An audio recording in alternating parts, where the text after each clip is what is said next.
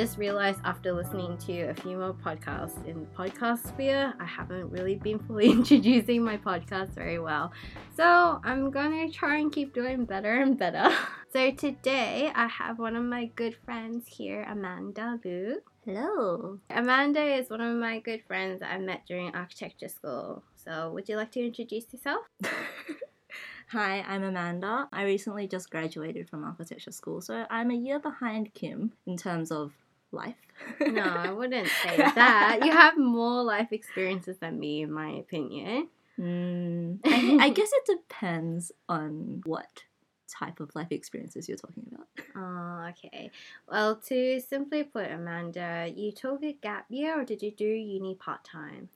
I did both. So after bachelor's, I took a gap year Mm. and I traveled a little bit and I worked a little bit. Then I did part time masters so I could work along the side. I guess from our meeting today, the reason why I have you here is that one of the conversations we had at uni, we were discussing about the nature of criticism, which is something quite prevalent in our field Mhm. and ultimately unavoidable as well. I think it's just the way we perceive architecture criticism or constructive criticism in general is quite a huge thing to navigate and get used to. Should we just give a quick anecdote of how we arrived at this conversation? Yeah, sure, we could do that. This conversation started when I was guest critting for one of our tutors at uni. It was with the foundation year students, which is basically the first year of a three year master's course. So, the master's course is essentially an invitation for those who are interested in architecture, however, don't have the foundations from the Bachelor of Architecture.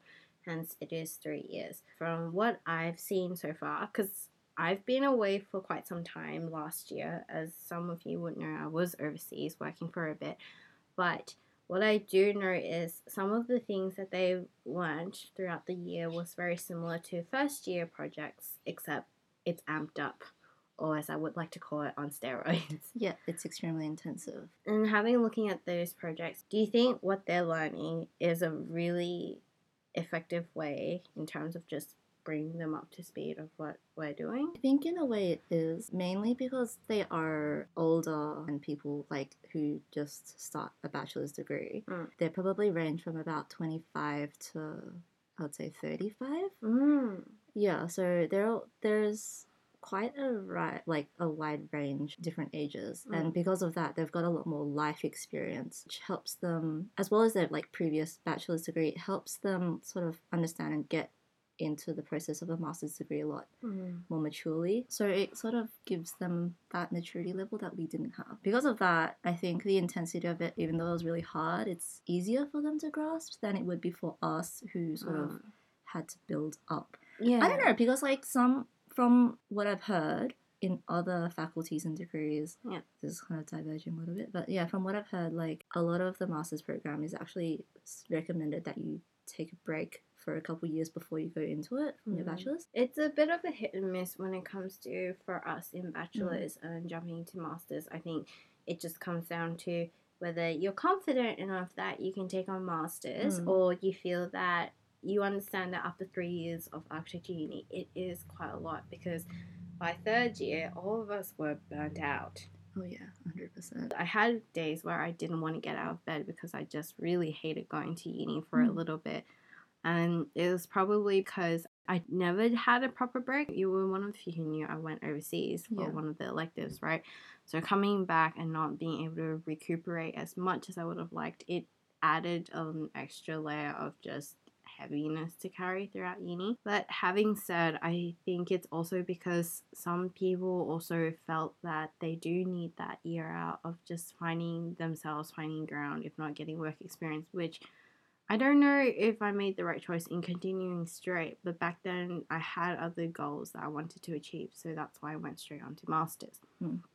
So, having said, we kind of went on a tangent here. That's So- main topic. Yes, you were saying that in terms of the maturity of just understanding the terms. I feel like sometimes it's not just the maturity, or it's also about whether it's the openness and the willingness of being able to accept the language of architecture. Yeah. Because I think one of the hardest things to understand what architecture is is understanding our language as well. Yeah.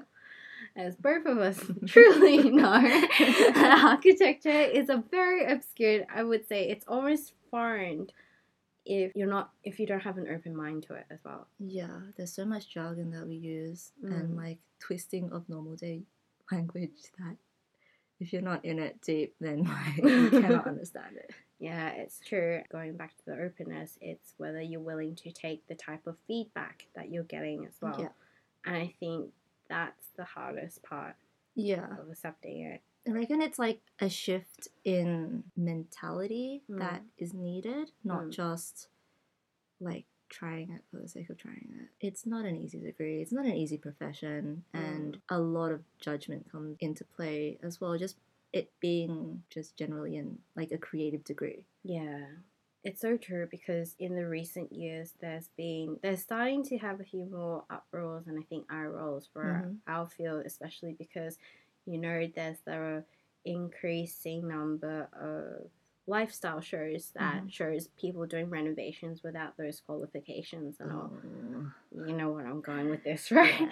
I mean, not to dismiss those people because they're insanely talented and good on them Mhm. for being hands on, but because of that excess amount of shows that we're getting, it's really one way of saying if they can do it, then why should I hire a professional Oh, at yeah. times? At least that's how I feel sometimes when I'm watching those shows. Not saying that I don't learn anything because sometimes it's helpful oh, considering that I need to learn how to do the joineries and mm-hmm. details but it doesn't help that that air of arrogance that they carry sometimes or that air of confidence that just makes me feel a little bit condescending to myself Yeah. terms It makes a lot of people, yeah, undermine what architecture is about. Mm, and and they think that you know we're just there to build it the way they want it and Mm. like to sort of make their dream come to life which Mm. we are there to do but it's also Mm. you know you're coming to us because you like our design as well yeah and we don't do things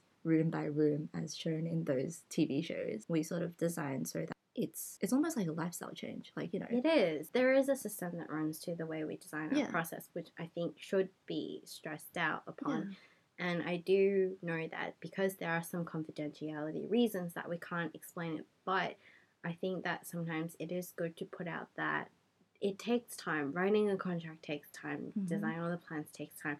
And then that's why it's like understanding that feedback and that conversation is also an act of criticism. Yeah.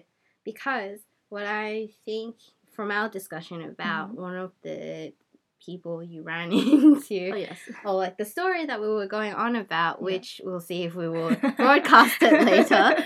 Uh, and it's looking at understanding that criticism itself is not a negative term. However, because it is often used in the media, it's always depicted as critics say, or the critics give a negative review, or has been criticized. even in high school and primary school, you know, you know, take on constructive criticism well, you know, it's still in a negative light. Yeah, it's the stigma that's been attached to Mhm. criticism, which a lot of us find it really hard to take. One of the biggest things that hit me with the word criticism was I remember on my very old DeviantArt art mm-hmm. account, I said something along the lines of, This is my artwork, and just please learn to appreciate it without having to make comments about things. And then I remember the very next day, a commenter was like, I just, I know they say ignorance is bliss, but I just really can't stand people like you. It was this huge, long, massive rant on my page. I'm just exaggerating here, but it was a few sentences saying that, oh, you just can't take criticisms and such, etc., etc. Because I completely forgot about this event until today because we were, I was looking at the word criticism and Mm. I'm thinking, oh, I don't know if I should agree with that person anymore or should I just think that that person was a little bit inconsiderate to write something so publicly on it. But Yeah. then it comes down to does that mean I am not taking criticism from that person as well? It's a it's a double edged sword if you look at it. Yeah. So I've hidden that comment because I was a little bit traumatized. Can I just use the excuse that I was in year eight and I didn't really want to wake up to reading Oh, that? yeah, it's also like the internet. Like everyone just hi- hides behind a veil of anonymity. Yeah, yeah, and it's it's sad because internet is at such a huge dispersal now. Back then, it was slightly kinder, Yeah. it's now blown up really Ah. badly. It's it's taken criticism to a next level. It's they're just internet trolls at this point, but do you call it criticism? Do you call it just people hating on others because they just disagree with their lifestyle? Yeah, and I think the other thing about criticism is that, my God, this it does really sound negative the more I'm saying it. Just- this is so bad. Is there another way to replace criticism right now? So it's just that how do we make people understand criticism isn't a bad thing? And then how do we become good people who give good feedback? It's a hard one. Yeah. I mean, or do we just get rid of the word feed? Like, sorry, just get rid of the word criticism. Just call it feedback. But then aren't we trying to soften things? Then it just shows that we have kind of melded into that nanny state situation. Yeah. Because that's a stereotype of where we are from, is that we are known for living in a nanny state. Everything is PC. I know, but you can't do Um. that. Okay, and then there's the other thing about taking criticism is is that I just don't want people to think that in this life you're gonna meet people who on some days have good days and bad days. Mhm. And even though it shouldn't be an excuse, how they're feeling can also affect their tone of voice. Oh yeah.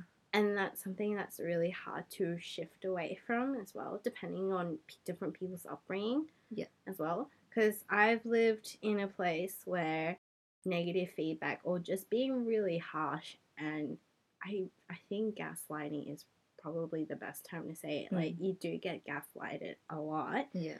and then coming here and then all you get is praise and then that everything's going to be okay and softening to have the extreme of two sides and finding the balance in the middle it's not the easiest Yeah. i don't know what your experience on criticism is I don't know. I guess because like I've grown up here in Melbourne all my life, like Mm. I've never really experienced that extreme harshness Mm. about it because there was always that whole constructive criticism Mm. isn't actually Mm. bad. Like No, you know, and it's not. also everything softened. It like everything is sort of covered. Everything is just there's a veil of niceness behind everything. Um, then going into architecture school Mhm. and going back to our initial Mhm. reasoning Mhm. for this conversation, I found that crit is sh- like short for something, right? Criticism or yeah Some it is critique. critique. yeah which is a form of getting criticism. you know, we'll put through that for five to six years. We've built up more of a backbone. And I guess it's in a different light, like seeing that word in a different light as well. So having the foundation students come and having to like, you know, experience critiques for the first time, it's not the easiest thing. And a lot of people you know it's it's difficult for someone who's you know 25 to 30 to receive like an insane amount of criticism within the three to six months that like a semester is yeah so sometimes they don't take it in the best light yeah one thing people find it hard to realize that it's not necessarily criticism Mm. it's really about making conversation about your project mm-hmm. And it takes a long time for people to think that because when I went into architecture school, one of my biggest fears is that it's a design school, so it's going to be very subjective, and you're Yeah. going to be having a lot of people who can either back you up or just completely reject you. Yeah. And I was very nervous about how am I going to take criticism because I do get stressed very easily back Mhm. then. Still do to this Mhm. day. But the way I respond was more of a physicality thing. So I remember even getting my first warning letter, which was sent by accident. I was never meant to have that. Mm. I didn't react to it very well. My first hour was fine. I was probably in shock and thinking, okay, how am I going to redo this? Yeah. Just Neil sent all the emails out and such. But then by the evening on the day I've received it, my body was just not taking it Yeah. too well. So a lot of different reactions that people need to be prepared for. And on the other hand, it's also not just criticism, but how do you take not take everything so seriously? yeah Because I think when you're a newbie in uni, it's like going into year seven, you're at the bottom, you have to start learning again. It's putting all that pride aside. mm-hmm. So, do we want to impress everybody, make everybody like us? I really envy those who actually just walk into uni and just say, I don't care what everybody thinks of me, I'm just going to do my best. And it's hard Yeah. to have that attitude. But then you stuff. you've also got those who have that attitude, but Mm. then reject Criticism. everything. Do you have a good point? Yeah, you know, this conversation started because of that session, that crit session that I went to. There was a girl, one of the girls there. She, I think she previously studied law. which Mm. I understand why she might be a bit combative because it was her first year and a foundation year of masters. She didn't take criticism lightly, and because of that, instead of accepting it or acknowledging it, she just rejected it without good reasoning, which is kind of interesting because, like, like we said, like you know architecture school and the way the way criticism and crits are taken it is a change and a shift in mentality lifestyle Yeah. all of this so having someone like that would actually be hmm, yeah what do you think I, I think it's also because I think I would probably have a little bit of her mentality Mhm. probably by the time I'm in third year. yeah Because after three years of studying, I would feel a little bit more confident, not to mention a little bit cocky, which we both know how much I hate. There were days where I just like, I don't think I should listen to somebody, but then there were days where I'll be like, oh, I should probably take people's advice into consideration. yeah And I think it's also, she was trying to find an identity for herself. yeah So I think that's something that she's struggling to grapple from Yeah. the way you're saying it. Also, because I wasn't there, I don't know what her type of tone of voice is when she was taking rejection, like taking the criticism. Like I think it's language that she struggled with. Yeah. And I'm just gonna give Oh, them yeah. the benefit of the doubt. She might be having a bad day. Or she is embarrassed that she's still not understanding the language. Back in first year, when I first looked at the project, I am known to take things very literally. Mhm. So instead of asking for help, I'll just be very defensive where I said, Oh, I just ran out of card. That's why my model doesn't look the way it's supposed to be. yeah Or I just ran out of material, which I know are excuses. but I think that's probably the position she was in. That's why she was being a little bit difficult in terms Yeah. of receiving feedback. For us, anybody in design really, like when you've studied so long, you just start thinking as I'm just here to get a reaction out of people. yeah And I think that's another way we can see it is that we just want to get a reaction out of different people and just understand what their reaction to our design is. yeah that's So- actually kind of a good way to put it because Mm. you're not at the end of the day you're there to figure out you know how to better your design Mm. and seeing what people say about it is well, the best way to get a feedback because it's getting a response out of something that you know you want to like having worked for a bit you know you see meetings with clients and you know technically if you think about it that's a they're giving their feedback on your design because they want a better house out of this at the end of the day they're paying for it Yeah, But of course. also they're trying to make their dream come to life through our design And through our assistance. and through our well. assistants, yes. So the way that you could think about client meetings is Mm. also a form of criticism or a form of crit where they say they don't like this, why is this like this? Mm. Why are you doing this weird shape that I don't understand? Yeah. You know, it's a bit of a reality check if we look at criticisms Hmm. and the way we're taking about it. But then there is also responsibility in those who are giving the feedback. In our last session with Vince, he did make an excellent point in saying there's the good feedback as well as bad feedback. Oh, That is, yeah. you don't give them directions. And I've seen that happen before. Mm-hmm. And I think of all the feedback that I've seen, the types that doesn't give that don't give you a direction, Mm-hmm. Only one of my friends have actually asked, "You have to help me here. What do you mean by it's not working?" Yeah, you have to work with the person. Yeah, Yeah. Because at the end of the day, beyond our site, I think listening is probably the second thing that we rely on the most. Mm-hmm. It is important. How you present your words, how you shape your words plays a huge role in the way we perceive, like, understand where we want to improve. And Yeah, I don't know why. I just like it came to me. I've noticed that last year or last Mm. semester, there's been an increase of people recording their crits and feedback compared to just writing it Hmm. as note. And I found that really interesting because then you get to listen over the feedback to filter out, you know, what's actually helpful and what's not. And it kind of made me wonder if we did this in like, you know, an office situation, should the client be okay with it? You do have to ask for Yeah. permission because when I did it for my master's project, Mm. when I recorded, my tutors asked me, just warned me that you best you should ask the critics for permission, and I did, which is Mm. completely fine because you can never take your words back. Oh yeah. That's one of the hardest things. Even if you typed it, because by the time you've typed it down and deleted it, you knew you typed it down. You Yeah. knew you spoke about it. as Yeah. well. So it's it's a really tricky situation. Even Yeah. now that we're recording, it's like the amount of things that we said we have to we still need to be aware of what we're saying as well. And if you're saying it in a public situation, like outside of school, you know, Mm. sometimes it's a matter of legality as well. Mm. Anyway, I don't know where that was going. I don't know. I think you made a very good point about in terms of like just the recording part Mm. because I think now people are starting to realize that it does pay to listen. Oh yeah. It makes a huge difference. You can't just rely on text and all. And I Mhm. think after this, after last year, the events of last year, I now realize how you speak.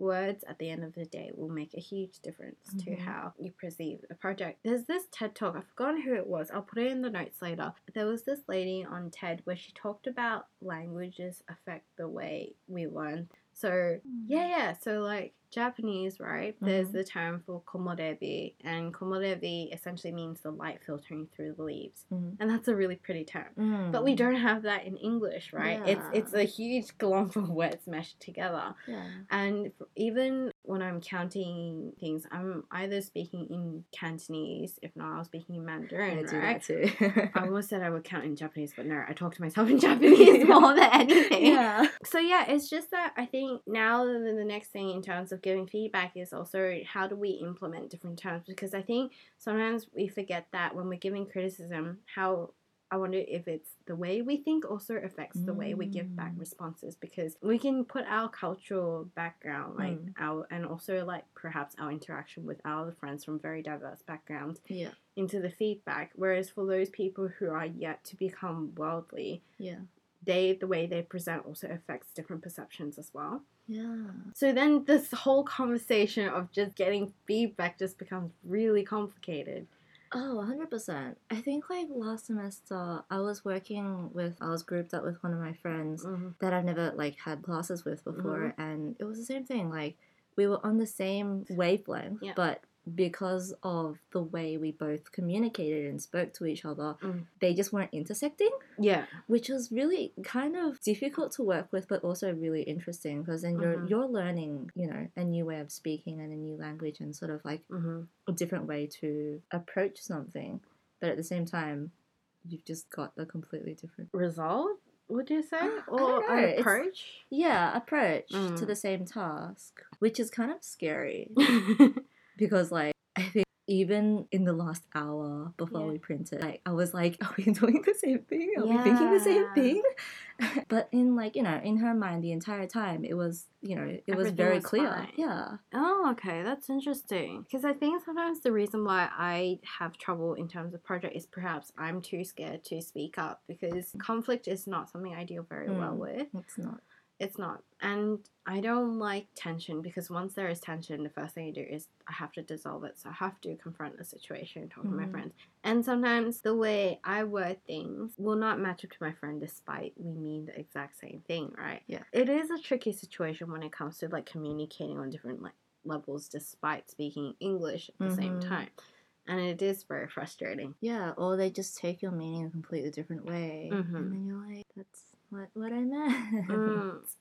And another thing I'm curious to know actually is about like publications. So architecture magazines, like Mm. written book. One of my favorite series, like architecture series, is the contem architecture contemporary series. It's right behind me right now, but it's a series of books from Japan where one half of it, like they have one page, it's in Japanese, and then the other page is in English. I know that they've run through all the translations and Mhm. that it's gonna be fine, but the way they've written it, does it carry the same poetics and the same atmospheric detailing Mm. when it comes to describing in the original language, right? Yeah, it reminds me of um, you know Ari. Mm-hmm. You know how he's writing a book. Suzuki Sensei. Yeah, yeah. Sensei. Um, Mm. he was struggling to figure out whether or not he should write a, a dual language one or if he should just like publish two different ones for the same reason because you know Japanese and English have very different wording and is. and the length of it to keep them balanced on the same page is Mhm. very difficult to find the balance of having you know the Yeah. correct, the correct you know mannerisms as well as the language of the style in the book. It's so true because even just with subtitles, right? Like just Mhm. watching shows of subtitles, like Netflix subtitles, I love you, but sometimes you really need to translate the subtext that they put in in the Mhm. animes and also all the Korean shows. Yeah. Please, it makes a huge difference, and it just takes it's that whole atmosphere of whether you understand it. Because my friend who watched me watch English subtitles Mhm. for a Korean show, she she saw me laughing. She says. Sometimes I wonder if English is actually funnier than Chinese because I think like Chinese would have been a lot funnier than English. Mm. Here's the thing: she grew up in Hong Kong Mhm, and Canada, but she grew up in Hong Kong most of her life. mhm. And then I grew up in Australia most of my Mm. life, so I'm very accustomed to the English Yeah. way. And the fact that they're able to capture the humor of through, through languages in our language Mhm. is already really well done. Oh yeah. So it is very hard to understand that type of conversation Yeah. into it. And how did we get here again? I don't know. We've been taking so many detours today that I don't know what's happening, but I'm enjoying this very, very much. But then going back to the languages and translation, right, as you said, Ari, it's a very good point because one of the books that I really want to read is Murakami's. Uh, the Wind Up Bird Chronicles. Online, I read that when they translated, they had to take away a thousand words. And my friend who read it said, because of that elimination of words, Mhm. he didn't understand some parts of the book. Oh wow. So I'm very curious about it too because I've had a few glimpses of certain books in like translated. So like I've had a glimpse of Hunger Games, but because I Mhm. knew the English version already, I've read it three times, guys. So I kind of remember a few of the lines. And so reading it in Chinese was very different. Because I can't, I haven't spoken that language long enough to capture Yeah. that sensation or Yeah. atmosphere from it anymore. So, Mm. and then it goes back to that meme of saying, like, you know, how people's personality changes when it goes to different languages as well. Yes. I am so I'm a walking example of that. You put me with my dad, I'll speak to him in Cantonese and it sounds like I'm yelling at him all the time. But I'm not. It's because I have to speak loudly so he can listen. I reckon that's the language of just Cantonese people. They just speak very loudly. But we don't. That's the thing. It really annoyed me when I saw that meme. It's like, why does Cantonese speakers sound like they yell at everybody? It's not. Yeah, so following with that language, um, I learned that yeah, in Japanese, it's it's a lot about how you express yourself, and less about the words you actually use because Mm. you, the word you, can Mm. be said in like five different ways. And you don't know which one's the polite one. That's the hardest one. I just end up calling people by their names in the end because But that's what they do. Like you're meant to be calling people by their names because if you don't call them by their names, names, it's Yeah. already slightly I know less polite. Yeah, but things it's like, especially with my friends though, sometimes I don't even know what to say. Like to little kids, it's a little bit easier for Mm, me mm, mm. once, but then when I'm with my friends, okay, one thing we are really going way side Oh, yeah, off track. So one of the things that I really like about my friends, what they do is that whenever I make a small mistake, they correct it by repeating the same sentence as I just said with the proper grammar. oh, that's so nice of them, though. It is nice, but I get so embarrassed because the amount of times they have to repeat after me is Mhm. not the most. It is embarrassing, but I ah. do appreciate what they do for me. Yeah, because they're just trying to help you. out, Yeah. which is great. It is nice. But yeah, I can I, I get what you're saying. It's like if It's someone's there to like correct you like twenty four seven. Oh my gosh. I know, it's like, oh no. But so yeah, so then going back to languages, now going back to architecture now. Oh my god, what what is happening today? no, it's too humid. I reckon. Let's just blame it on the weather. Yeah, we can. Today is just another one of those fun ones, which is always nice. So I think something I'd love to do one day, or I'd love to see, is that getting all of the people we know who speak our language, and then we try and present our project in our language. our language being So you speak, we both speak Cantonese, okay. right? Our, our language being outside of English. yeah, so language other than English. Oh my god, it is really the humidity. Our So- second language, or like first language. Cantonese is my first language here. You cannot say English is my first Well, language. see, English is my technically first language. English is my mother tongue. Okay, okay. So what I would love to do one day is perhaps how do we design because I'm thinking that if we're going to have to present in our in language besides English, right? Does that mean it, it changes the way we have to design our projects? yes.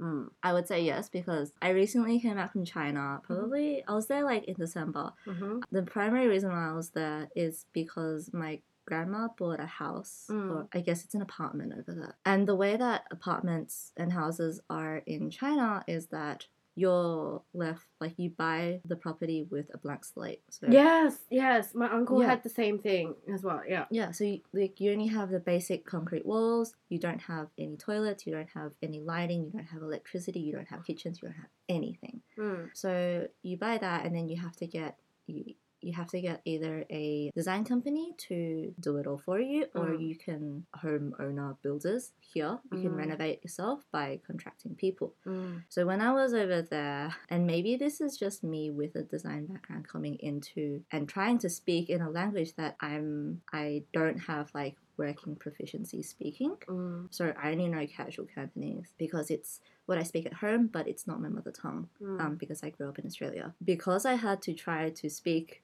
in Cantonese about all of these technical issues, none of that language was going through to my grandparents the same way that it would back here or if they spoke in English. Because I Ah, didn't know, yeah, I didn't have the language, as well as because they're not a design background, Mhm. having to explain how spaces come together and where like you know specific walls and cabinets should go Mm. even that basic you know what That we would call hard. basic Yeah. was so difficult for them to comprehend Yeah, actually, now that you've mentioned it, because I had to do something similar when my uncle was just telling me, like, he just wanted a quick render of how his apartment was going to look Mhm. like, because it's all designed and all. So he just wanted to see it in 3D now that all things have been drawn up. So I've applied all the material on Door, and the way he's spoken, it's like the best analogy to put it is that when you tell someone somebody hang a frame, like a picture on the wall, Mhm. it's like move a little bit more You to the to left. them, Then yeah. more to the right, more to the left, like things like that, right? So, mm, so how was the end result of that? I left before they even started um, negotiating with um, contractors because I was only there for about three weeks. Mhm. Um, but then because it's now Chinese New Year, all of and previously Western New Year, a lot of the contractors and design companies weren't open for that period because Yeah. in Chinese New Year they have a 14 day celebratory period after Chinese New Year, Yeah. um, which means that a lot of the companies are closed for that two weeks. Mm. But the way that I had to explain things to my grandparents and my family there was Mm. that I had to physically show them Mm. how spaces would work. So materiality, I would have to literally pick out floorboards, the Mm. the tiles, the bathroom tiles, the wall tiles. Yeah, I'd have to put them together like a materials board and you know tell them how it doesn't work or how it works. You know they don't Mm. understand cool tones and warm, warm tones and Yeah. how the kitchen and the living room has to sort of seamlessly match Yeah. because as you know everyone else sees they and and what we see in a lot of tv shows each room is sort of designed individually which is a way that we as architect or going into architecture we don't really design that way No, but it's a good yeah. experience and it's a good alternative to designing things. Mm. I think because I think when I struggled with mine, I rather than just going back to sketches, I went back to Lego because I think that was the Oh, fastest way for me to figure out the positioning of of spaces. yeah because it, it was it was just designing things in volumes. I back then I was a very I still am to this day, but I'm very big on function before form. oh yeah So I was one of those people who needed to understand there is a reason why you place I know activity A next to Mhm. activity B, and there's a reason why it needs to face activity A needs to face this certain direction and Yeah. such. And so Lego was the fastest way for me to get a hold of that. And my mom, on the other hand, it's like she understands design terms better Mhm. because she had an interest in it. So she cultivated that interest over time. Mm. Whereas my dad, who has admitted that he has no spatial vision, so he's very bad when it comes to like visualizing things in Mm. 3D. Mom had to rearrange furniture to give him a possibility of how place would work.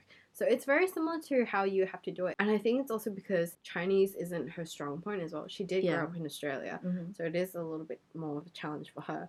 So it was a very different perspective to see how Mm. she'd explain it to my dad, and it's by just a few spatial shifts. Mm. It's a language and a skill that not everyone has. Actually, Mm. probably a lot of people don't have because they're not trained for it, Mm. um, or that they don't have that interest for it. Because I'm like, you know, redecorating my house right now, and I'm moving a lot of things around for my mom, for my family, doing a lot of DIYs. I've been like watching a lot of YouTube videos of people who are yeah, doing like home renovations. And what I found really interesting was that one of the channels that I was following, they are sort of, I would say, millennial DIY type where they do decorations and they're really good at, you know, upcycling things, but they've Mm. never done full on renovations before. So the way that they actually do it was very similar to the way that your mom does it, but taken sort of to the next step where they would put like drop curtains where the walls are, they would Oh, tape where the, you know, furniture go Yeah. in the ground so that you can literally visual- visualize where everything is and what the size of everything is. Yeah, I've done something similar too where I was helping to redesign like the new fit out for the shop the, at my work, right? We knew that the new place we were going into, we are already losing another 20%. And so I remember when I first looked at it, it was printed on A3 at Mhm. 1 to 100. And I was thinking, I was talking to my manager and said, I am so nervous about this because it's on one chance to get this right. So bought some chalk, went onto the car park, and we just drew at the floor plan. And that was one of the fastest way for us to feel a little bit more confident in what Mm. we were going to be designing at the end of the day. So ultimately, it's just going back to how do we communicate, and then ha- figuring out different methods of communication as well. Yeah, a hundred percent. Which is why, like, interestingly, VR as a Mm. spatialization thing is becoming a trend. I guess it's a weird trend, but I personally don't like VR because I know it is a digital perspective. I feel very uncomfortable that I'm seeing something physical but I can't touch it. So I'm more of a tactile person. I need to experience like choosing materiality. Mhm. So I'm a very you can say I'm very atmospheric based. So I'm more about I need to be able to understand how do I feel when I touch the Mhm. carpet or like when I touch the walls and Yeah. such. Whereas in a digital sphere, because it's also set in a certain scale, like you can do real life scales, yeah, but it just just knowing that it's digitized, there's something that makes you feel very uncomfortable, and I don't know why. it's scary as well. Like even Mm. if you're in a warehouse and it's let's say it's like a one to one, you're in a warehouse where you can literally walk around. Mm. There's like it just puts you in a sense of unease knowing that you can't actually see your act, like your reality. There's something inhibiting that. That is true. And I think there was this, I've forgotten the architect's name, but he did this. There was this project where it's a series of doors. So you insert these rooms, right, where you open the Mm. door and it becomes the world you want it to be. Hmm. How can we bring back criticism into like VR and renovation? No, but it's true. You can say that VR is a criticism of renders. oh yeah, you can. I respect people who do renders really well. Mm-hmm. But the thing is, sometimes because I have this grudge against renders that I start, I find myself trying to nitpick everything. Do you have a grudge because it's too close to reality, or is it because you can't reach reality in the sense that it doesn't feel right? It's because it's so close to reality, it makes Mhm. people impatient. Oh yeah, it also like gives other people and clients more to criticize about your work. Not saying it's a bad thing, like if you don't design it, if it's not the way they Oh. want it. But like as you said, like Mhm. gives more opportunity for people to criticize your work. But then at the same time, it's more like they start nitpicking the Oh, wrong yeah. things. Yep, yep, yep. I can 100% agree with that. When I was working, because I was, since I was working as a student, I was the main renderer, um, the main Mm. in house renderer. And the program that we were using, or that I ended up using or getting to know really well, was a rendering program. And I got to Mm. a point where I was doing quite realistic renders. Mm. It literally got to the point where my like my directors and architects they were like, "Are we doing too many renders for people because they're like you know they're nitpicking and criticizing the Mm. wrong aspects? Like they tell us to change one little Mm. thing just to see just for them to see what it looks like, and they Mm. don't realize how many man hours actually goes into producing a render. And the computers, it takes immense Oh, yeah. computers. and it's so yeah, bad. and the computing time. But then all of a sudden, because it's so real, they want all these options and they want to see these options. They don't just want to give you free reign. They're like, can we see it in black? Can we see it in white? Can we see it in gold? Can we see it in black and white together? Mm. Like it opens up text a really scary rabbit hole to go into. Mm. They just want to see everything. They want to see all the options. They're not safe without seeing it. Yeah, and I I appreciate renders. I really do because it's really nice to see like envision your future. And like there's this Black Mirror episode called Nosedive where Mhm. they've taken it to the next level where they do a little projection of what your future looks like in there. That's so scary. It is scary. Mm. It's a very relevant episode though. I'm not going to lie. It's Mm. worth having a watch. Although Black Mirror, you have to be very brave to confront it because it's literally a very good criticism Oh, on yeah. society, right? Yeah. Anyways, going back to the VR. So I do appreciate renders, but I think renders is also a very quick disregard of the architect's hand skills. So Yeah. I'm slowly, I find myself sad that I'm sometimes forgetting that how to draw the structures and the details Mhm. properly because it's good that you need accuracy because we need to make sure that we're able to build things accurately. Mhm. But we forget the hard work that has landed us here till this day. Yeah. It's a little bit of an easy way out. It is. A cop out. It is. So I know. So I think I talked to Danny about it where I said like VR, right? Just as I said, I can't spatialize it, Mhm. even if it's giving me the space, but it still feels very uncomfortable because Mhm. I know it's just floating objects and a lot of I don't know VR myself much myself, but I do know it is a combination of code, a combination of modeling, Yep. and just ensuring your equipment is correct. And equipment is very costly as well. It's a matter of then for firms that can't afford VR in the future, Mhm. in comparison to those firms that don't have it, then what becomes of their future as well if they can't afford to do that? Yeah. I think that's probably my comment on the VR situation. But I guess the more it becomes accessible, the cheaper it does get. That's So true. There, there's also that whole thing of supply and demand. I'm a little bit on the other spectrum Mm. from your point of view because I enjoy VR. I enjoy making VR and AR Yeah, stuff. I know you do. Because I'm quite a technical person, even like with PhD opportunities, I'm looking more towards that realm um, Mhm. because I know there are opportunities there. That being said, I do not like the way that VR is currently used in architecture now as a basis of Mm. spatialization of hyperreality renders. I don't think that's the best way to use it, and I don't think that's how we should be using it. So how would you like it to be used then? I'm not sure, and I think that's sort of a question that I'm trying to figure out myself Mm. because what then becomes of virtual reality when the term virtual reality itself is literally you know an alternate to our reality so the best way to use it is to be making that type of I guess so. you have you read Ready Player One by Ernest Cline? yes Do you think that has taken VR in a good level then? i think that could be an extreme reality Mm. for people see the thing is i don't know what would be best ar Mm. as augmented reality which is more there is more what's the word You have to. there's ex- more out of it Oh, okay. get more out of it Wait, augmented reality does that mean like you put in more sensors into it? yeah it's like you still see your reality but it's just stuff is on top of it um, Oh, so like a hologram? of. okay. but like say like these glasses but then like uh, it's like iron man how he he sees things in reality but there's stuff around What's the word? No, the thing is, I've never watched Iron Man. Okay, so it's a, we're not the I'm not the perfect person Okay. to use this analogy on. Okay, well, basically, it's augmented reality compared to virtual reality. Is that augmented reality is, in a sense, like a hologram, where Ah, you you instead of seeing a device, Ah. you're you're putting something on the same way you would for virtual reality, but instead of losing all of your senses, you retain your senses, but you Mm-mm-mm. see additional stuff. yes, yes. Okay, I Mhm. know what you. I, okay, I'm with So you like now. I know what you mean. Makes more Yeah. sense now. So I think there is more potential for augmented reality, and I think everyone's kind of thinking this as well. There is more potential for augmented reality than there Mm. is virtual reality. Virtual reality would be sort of like Ready Player One, where you're diving deep into the world, The of world. Oasis. of Oasis, Yeah. uh, where everything is digital, everything is virtual. You lose senses of everything in the reality. But with augmented reality, there's a lot of uh, there's a lot more you can do with it. So you could be playing a game on the side of Mm.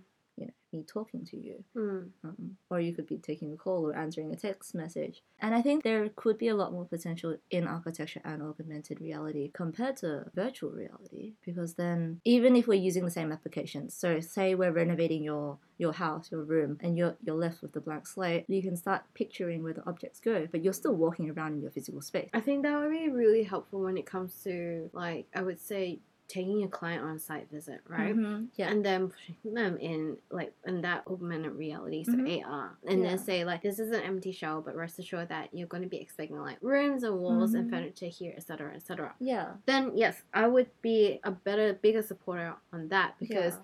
I still have something tangible within Yeah. me. Whereas in VR, like uh, I'm still, I You're not losing all of your senses. yeah, I think I'm probably one of those more of the old fashioned type Mm. of thing. I because Mhm. I'm I did come from a more fine arts type background. Yeah. So then it's I'm more of that tactile type Yeah. of stuff, but it's still open Yeah. for it. I mean, yeah, and there's always debates between which one's better. Are we going to lose one Mhm. thing if we gain another? And I don't think we will. It's just Mm. going to be an addition, but it just depending on you know how things are. And I think it will also then draw a a protection or an arm to how much people can critique Mm-hmm. and criticize as well if we're going to Oh, yeah. be having that. Yeah. We come a long way, but we've managed to close back onto it. But anyhow, just to wrap things off for today, Yeah. do you have anything else you'd like to add? Mm, not really. I guess criticism isn't a bad thing. No, it's not. Coming from architecture, it's it. I guess it's healthy for us to have been put through so much harshness, and it's sort of given us a little bit of a backbone. Resilience. It And does resilience. resilience. Yeah. But it's also a scary thing because since we have such, you know, strong or non-strong, we don't have as much like negative Outputs, our Yeah. inputs. Yeah, I mean, the word criticism itself isn't like it doesn't have a negative impact on us. Mm-mm. It's a little bit scary when we talk to other people who don't know the same language that we do. And that's sort of like one thing I'm trying to keep or like keep in mind is that no one, all of my other friends, have not gone through the same thing I have, and having to sort of like reintegrate, weirdly enough, reintegrate myself back into, you know, normal people. Or how to be honest with each other. Yeah. Without being without being too critical. Yeah, or being Um, too offensive. yeah, it's a little bit difficult, but I think that is sort of the nature of criticism and, you know, how society views criticism. Um, Mm. But eh. yeah, it's. I think ultimately at the end of the day, what helped me overall when it came to criticism was Mm. if they don't know you personally, don't take it personal. Yeah, exactly. And also, if you've been thrown in a pit of crits where you've got one half that gives you good feedback and the other half gives you not so good feedback, you have the option of choosing whether you want to take it or leave it, right? Yeah. So I hope for those who have joined us today, like just know that criticism isn't as bad as it made out to be. You have to learn to work with it ultimately at the end of the day. Yeah. Because if they don't give you something that you want out of it, then work with them to understand what they're trying to say as well. Yeah. And don't take it personally because that's the worst thing you can do. It's not It's very it's, detrimental. I it's not the matter of like if you don't have anything good to say, don't say it at all because Mm. that's not how we understand criticism to be. It's more about getting feedback and responding to something that ultimately is trying to help you or benefit you. Yeah, we need to grow from it definitely. Yeah. Like we're not just trying to attack. Anyhow, so that's all we have for today. If you've got any other comments or feedback or any other topics you'd like to talk about, please give us a comment or at least feel free to reach out. I'm always open to ideas. We're always open to ideas. That's how we grow. And we'll see you for another episode. Yeah. Bye.